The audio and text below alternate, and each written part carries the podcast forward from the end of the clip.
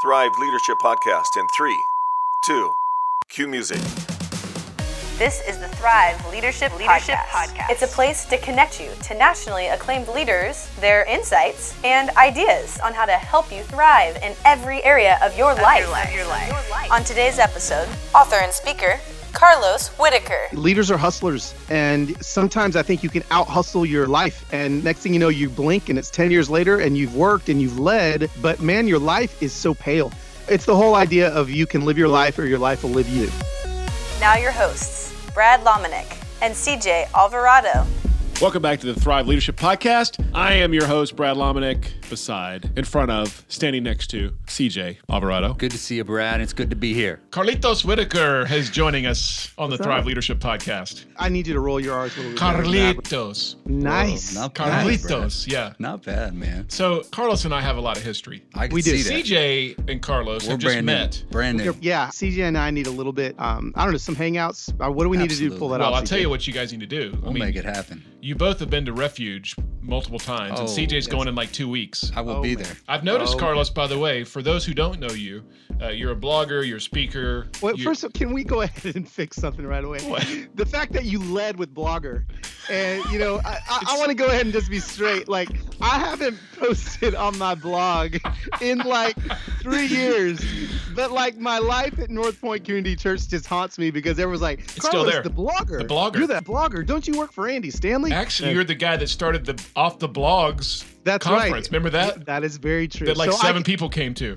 I can understand there was 15 people, and I can understand how uh, how, how how you could lead off because you've known me such a long time. Um, so I, I will take that with all the love you throw at me. I'm a blogger. That Thanks- is true. thanks. You haven't blogged in years. no, You're you're the I- I Snapchat guy. You're the guy that introduced me to Snapchat, Here- which I still did. am not. here's how I would do it, man. Carlos seems like the full-on renaissance to me. No question. There we go. No question. Come on, CJ. You know, No it's question. like there's very few renaissance. Music, writing, leadership, cultural insights. I mean, it's all there, man. I totally agree. CJ, can you introduce me instead of Brad? Yeah, wait. I mean, you're if- are you reading that like off his website? Is this, uh, is this straight from That- the that's uh, what he- yeah, that's his- Carlos that's his own bio. Loswhit.com or I, I Ragamuffin wrote that myself. I'm a, I'm a Renaissance guy. Well, you you are an author, no question. Yes, you are a speaker, no question. Yeah. You are a social media maven. I Mm-hmm. mean, you're a storyteller. This is true. Yes. and many times digital storyteller. One of the great stories I like to tell about you is when we were in the Miami airport, which is just fabulous. I mean, we separate for seven seconds after going down to Haiti, and all of a sudden you're like on the local news. Yeah. yeah. Do you want to you want to uh, quickly tell that story real quick? I mean, I'll try to quickly tell that story. Here's the thing I tell people all the time when it comes to social media is like people wait to go viral. And I'm like, no, like you can make yourself go viral. Like you can make this happen. And so basically what I did is I took a non-news story and I made it news. So like I was on my way to the next gate. I just left you and the tram broke down. And you know, we were stuck on the tram for like 15 minutes. It was getting a little bit hot, but I thought, oh, you know what? I'm gonna pull out Twitter and I'm gonna start using the hashtag Miami Airport Tram Disaster. So I started this and I started uploading twit vids back in the day, like you could do twit videos. And like I'm interviewing people on there, and then the local news picks it up and they're like, oh my gosh, people are stuck on the tram and and then the fire department comes, and then three news stations came. And when I got out, they all like were calling me, interviewing me outside. And I basically turned a non-news story into a news story. So like I use that a lot to tell people that you really have the opportunity to to kind of live your social media life and, and make it known a lot more than people do. Love and it's true. And So- you were there too. Well, I was there, but I had gone to another tram, and I'm because I'm going to the Delta terminal, and I think you were flying American or something, and all of a sudden I'm like watching the screen in the, in the terminal, and it's the local news, and there's Carlos. I'm like, what is going on right now? All of a sudden he's on he's on the TV in the terminal where I'm Oh, hanging man. out. That's just that's. good. But Carlos has a way because we're friends, friends for years, and f- friends of many tears. He has a way of finding these stories. Hmm. Yeah. Like you find your way into these moments. Moment Well, maker, hello. yeah, man. I feel like that's your life story. it's the whole idea of you can live your life or your life will live you. And I, I just feel like, you know, for a lot of leaders, especially leaders are hustlers. And sometimes I think you can out hustle your life. And next thing you know, you blink and it's 10 years later and you've grinded and you've worked and you've led. But man, your life is so pale and it's so vanilla. And so, you know, again, one of the parts of my heart is really to help leaders slow down, rest and live their lives a little bit more on purpose. And so, you know, that, that's really what we do as a family, Brad. I mean, you've known me, my wife, and my kids for a long time, and we're we just are, I, I think, a little bit more purposeful than the average person in creating moments on purpose. Yeah. So, Carlos, I mean, we live in a culture that just celebrates hustle, though. So. Every day on Instagram, Twitter, people are all about their hustle and they're about Oh. putting it out there. And you're Yeah. almost like not successful unless you portray or project this image. So maybe Yeah. speak to that. Yeah, it is a disease. I believe that the whole idea of hustle, and you know, this is going to be very unpopular to a lot of people that are going to hear this, but I believe it's actually doing more harm to your soul than sure it's doing to your brand. Your hustle may be um, elevating your brand, elevating your platform, but what it does to your family and to your soul and to your ethos is it slowly wears and destroys it. I mean, let's think about it like the pace of life at which Jesus lived. Okay, the average person before there were cars moved at three miles an hour. That is how fast we moved as society. Three miles an hour is how fast we walk. If you run, you may make it to four, hmm. right? And so, up until a hundred years ago, how our hearts were created to move was at a much slower pace. And suddenly with the you know and listen this is me preaching in the choir with the advent of social media and instagram and snapchat and all of these things that are allowing me to, to go faster and faster and faster in my communication not only out but in my digest and communication in we're seeing a rise in anxiety. We're seeing a rise in depression. We're seeing a rise in all of these things inside of our hearts. So suddenly now we got to medicate those things. So all i'm saying is just rest, man. Just slow down. Like when we start to slow down, I think we're going to start receiving a lot more of um, of what God has for us. He's just going to get a lot louder. Uh, people tell me all the time, you know, man, Carlos, life is speeding by me. My kids are growing up so fast, and I'm like, no. You're speeding by life. Like you're the one that has your foot on the accelerator. Take it off and watch life slow down. So yeah, I mean that that's my thing. You know, like I listen, I'm the biggest Gary Vee fan on the planet, you know, but I'm waiting. I'm just waiting for the day where, you know, he doesn't wake up. Like it's not maintainable for an average person. And so, you know, I watch his blogs and his podcasts and I know a lot of my friends do too, and they're like, "Oh, you know, you got to be the last one to sleep and the first one to wake up." And I'm like, "No, man, go fishing. You know, Right. relax. You know." um, yeah, anyway, that's my little sermon on on the hustle. and it's true in your life. I mean, the reason you have created lots of moments is because you're leaving margin and room in order to be able to respond to those moments or the things Yeah. put in front of you. and here, here's the thing also is i work for myself right? So like i'm an entrepreneur. I know i've got a book coming out. I have to create content. I've got to record my e-course. I've got to record my small group curriculum. I've got things i got to do. Like i know that i've got to hustle. It's, i'm not saying don't hustle but what i am saying is you've got to do it so on purpose because if you're not careful you're going to lose your family. And brad you know like we don't have to get into it on the podcast we can if you want but like there was a season where i lost my family because my hustle was so accelerated that my eyes were just on the prize of a career Yep. and i took my eyes off my family Yeah. Hmm. Well, I got to lean into the book here in a second, but before that, I got to lean into the fishing comment because all of a sudden you're the fly. Fi- you're like you're freaking Brad Pitt, man, and the river runs through it all of a sudden. well um, okay so so here's the thing brad you invite me to this trip three years ago called refuge in montana and it's a fly fishing thing and if anyone knows anything about me it's when i get into something like i'm all in like i jump in so the second i felt the first tug on the rod right uh, it absolutely was adrenaline filled and i was like i'm gonna fish forever. Like i'm i'm all in. And so now i actually have like my own fly fishing instagram account. No i've got my own youtube vlog channel of a rookie fly fisherman learning to fly fish. Like i'm all in. Like i'm tying my own flies. I'm a member of like the tennessee fly fishing society. What? and i and i'm like all in. I got my i got a couple rods like and i love it. And so here's the thing though. Like for me fly fishing has become a place of refuge. It's become a place of rest for me. And I didn't even know that that was available until I mm-hmm. went and, and felt that breath. And it was like an inhaler to an asthmatic. Like Huh. sometimes I got adult onset asthma. So I didn't have asthma as a kid. And I didn't know that I had asthma. Heather just kept telling me every night, man, babe, like when you fall asleep, you're wheezing. And I was like, what do you mean I'm wheezing? She's like, you're wheezing. So I said, oh, I better go to an allergist. So I went to an allergist. He gave me an inhaler.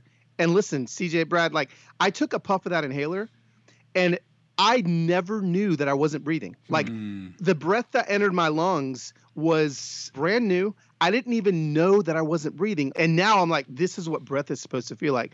And so for me, like fly fishing has really done that for me. And so, you know, I go twice a week now here when I'm in town in Nashville. There's a local tailwater here, and um, I'm all in, man. I'm I'm uh I'm doing it all. So I, I love fly fishing. Yeah. That's Well, amazing. eh, you really were kind of a professional the first time you did it. I mean, you had never fly fished, and we were in the same boat. And he's, Renaissance. he's I'm crushing me, you. and I and I'm you know, I, I mean, you bypassed me quickly. The other thing you're doing is is like knives. that was the hobby of 2015. So, so something that I do is every year I come up with a new hobby that I want to master, and so I, it has to be something that I've never done before. So, like I, I did magic one year, I did photography one year, I've done all kinds of crazy things. Um, so 2015, I decided I'm gonna. I watched a documentary on the knife maker, and I was like, oh, that looks like something I want to get into. And so, yeah, sure enough, you know, my son and I, Losiah, at the time he was nine, um, bought all the gear, set it up in the basement, and we, you know, it took us three months, but we made our first hunting knife. And since then, I made a, you know a few more knives, and of course, me being a seven on the enneagram, like I'm ready to start an Etsy store, you know, Oh, like yeah. and, and like Right. make my knife shop. And but if I make too many knives, and I can't fish, and then you know, so like I've got to got to be careful keeping in check. I love that you have that hobby that you're uh, doing new every year. I mean, Mark, Yeah, you know, Mark Zuckerberg, Facebook guy, he, Mm-hmm. Yeah, I ba- mean- he basically has the same kind of life model. He he tries something new every year. So this year, I mean, it's been documented a lot. He's been traveling around the country to every state and understanding community in the United States. But that was like his 2017 thing was to to basically travel around and meet people. So That's awesome. Hey, uh, you mentioned the book, Yeah. which is uh, really exciting. It's a labor of love, always. Anytime you write a book, is. you're putting blood, sweat, and tears into it. So let's talk about that. Kill the spider. Kill the spider. So I'm on my way to a seven day experiential therapy, group therapy place in 2013. Um, it's called Onsite, and it's about an hour and a half outside of Nashville. And I'm on my way because I just, like, I couldn't figure out why I kept doing the same mistakes over and over again. Like, it just kind of, you know, I'd been to therapy, I'd, I'd bought the books, I'd listened to the CDs, and I'm like, man, I just keep doing the same thing over and over again. I, I need to, I need to break it. So on the way there, I called my dad and I was like, hey, dad, like I, I'm going to this place, this therapy place. I just want to let you know they're going to take my phone. I'm not going to be able to talk to the kids. I'm going to be completely disconnected. I just want to let you know I'm leaving. He's like, well, let me tell you why you're going. And I, this is my dad. He's old. Hold on, he's so hold wise. on. Do the do the accent Oh, of he your dad. goes, though. he goes, Yeah, he goes, Carlos, Carlos, mira, mira, mijito. Let, let me, let me tell you why you're going. And I was like, Dad, I don't have time. Like, I'm pulling into the parking lot in 15 minutes. Like, he's like, no, no, listen. When I was preaching my very first revival in Panama, Miss Ramirez, Miss Ramirez, I was a 20 something year old. Miss Ramirez came forward the first night of the revival and she said, Pastor, can you please pray that the Lord cleans the cobwebs out of my life? And he said, so I, I prayed that. I prayed that the Lord would clean the cobwebs out of her life. The next night she comes forward again and she asks me the same thing. Can you pray again that the Lord cleans the cobwebs out of my life? So I'm like, Dad, hurry up. I'm in the parking lot. I'm at onsite. Can you like I gotta go. He's like, listen, the third night she comes forward and she says, Can you please pray a little bit harder and one more time that the Lord cleans the cobwebs out of my life? And my dad said he stopped her and he looked at her and he said, No, we're not gonna pray that. Tonight we pray he kills the spider. And he goes, I've watched you your entire life, your entire ministry, clean the cobwebs of sin in your life. Mm. You're going there to kill the spider. And that story changed everything for me. Like I, I suddenly stopped looking at the cobwebs because right, cobwebs are medicators that bring a false comfort to whatever our main issue is. So what the church does is and I don't think they do it on purpose, but we spend a lot of time dealing with cobwebs. We spend a lot of times a sermon series on three steps to a better marriage. Well, although that's great, that's just a cobweb. Like five steps to budgeting your money better. Well, if you if you're struggling with your budget and spending overspending, like again, that's not the core problem. That's just a cobweb. So we can keep cleaning the cobwebs, or you can get past the medicating behavior to the root, which is the spider. And the spider is agreement to a lie that you've agreed to. So hmm. your spider is going to be a lie in your life that you've agreed to. And for a lot of us, it's going to take a long time to get there. It'll take some therapy. But for some of you guys that are listening to this, you know right away when I say what your cobweb is and what your spider is. You want to stop drinking? Well, guess what? Just stopping drinking is cleaning the cobweb. There is some pain point in your life that you've made an agreement to a lie that you've got to get to that place, break that lie, and at that point you've killed your spider. So the book really unpacks that idea. Uh, the book takes people on my journey um, through a lot of the cobwebs and spiders in my life, and um, again, I'm hopefully helping people unpack what that looks like for them, and then get to the end result, which is the dead spider. you've sort of become known for your vulnerability and sense of authenticity through the things that you've had that you struggle with or gone through that now you're saying, hey, this is going to help you because it helped me. Yeah, absolutely. And and in the book, I, I get pretty vulnerable. You know, my first book, Moment Maker, it's like a, a really jovial book. It's happy, live your life or your life will live you. So I have all, you know, my, my readership is like, Carlos, the moment maker. It's like the poor man Love Does. Like, this is awesome. Woo! You know, Right, and, and then, and then suddenly I swing him back and it's like, you know, kill the spider, how to get rid of what's really holding you back, you know? And so the book, you know, although it's laced with depth, you know, there's humor, there's comedy. I have a good time uh, with it and some lightheartedness. But um, man, this is really where I'm sitting right now in my ministry is just really wanting to help, you know, not only people in the church, but leaders get to the place of authenticity where they can admit that they've got a spider that they need to kill and and get them to that place because um man once the spiders are dead you can really accelerate in your leadership and you can accelerate in your ministry Do you find that there's one spider that seems to be most prominent right now? Man. So again, a spider is an agreement with the lie that you've made, right? So I don't know if there's necessarily a prevalent spider because you know there are prevalent spiders. A lot, a lot of spiders, a lot of agreements that people have come to is either God has abandoned me. There's a big lie, right? At some point, you feel like God has abandoned you, so you medicate that lie with the behavior, which is your cobwebs, and those cobwebs are massive. So where I really like to lean is kind of looking at what your cobwebs are. Um, a lot of people, you can see massive cobwebs on social media, right? You start seeing people and their selfies, and I'm not saying selfies are a dead giveaway, but when you look at someone's, I just look at mine. When I look at my Instagram feed from 2009 to 2011, it was like five pictures of my face for every one picture of my family.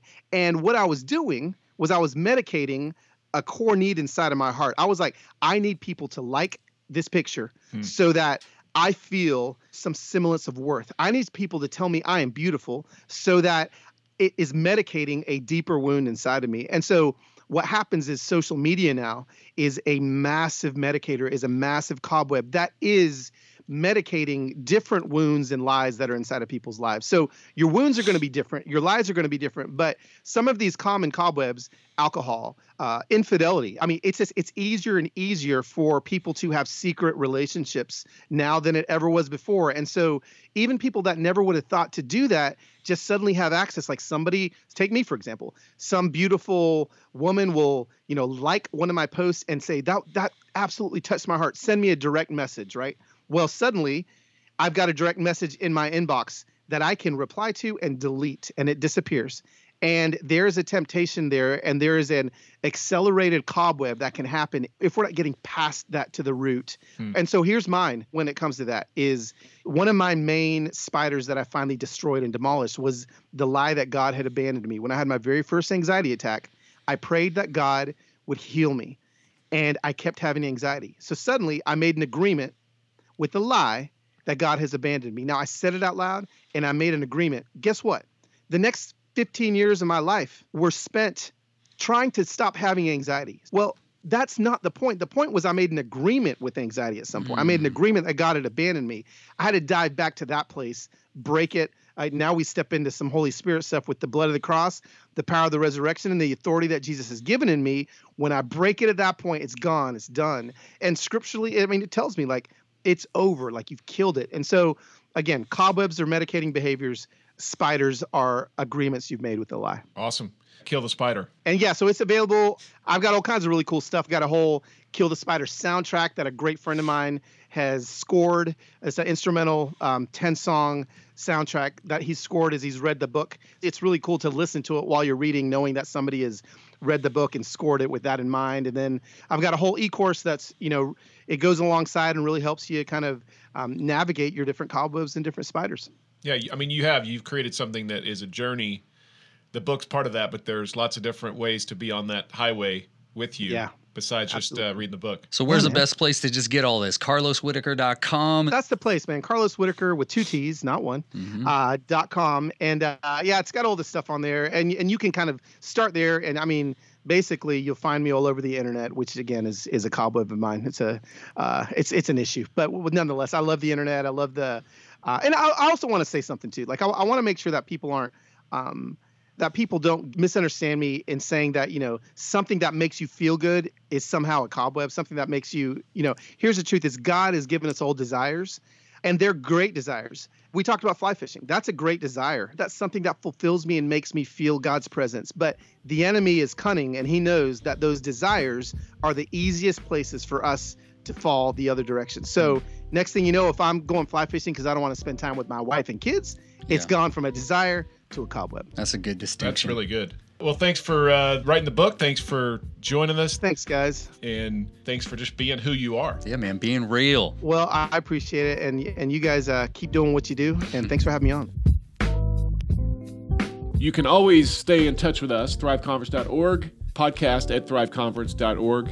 We want to remind people about Thrive 365. That's right. Thrive 365 is a great way to just encounter and engage with Thrive in between the conferences. Mm-hmm. You know, so you've got videos and resources, tips and hacks that are all available to you for $9.99 a month. Thrive 365 is going to nourish you daily. You get to hear all kinds of great content from past conferences. There's new, fresh content coming out. Get on the website, thriveconference.org. Find where Thrive 365 is and go ahead and sign up. Subscribe. Exactly. Be a part of that community of that subscription package because it's a great deal. And if you haven't subscribed yet to this podcast, please do that. Consider leaving a review for us as well, just to help spread the word and all that we're doing here. As always, we believe that healthy leaders and thriving churches are crucial. So continue to do that, continue to lead, continue to learn. Until next time, this is the Thrive Leadership Podcast. Thrive Leadership Podcast is hosted by CJ Alvarado and Brad Lomenick and is produced by Kip Johns. To download and share this and other Thrive podcasts, go to thriveconference.org.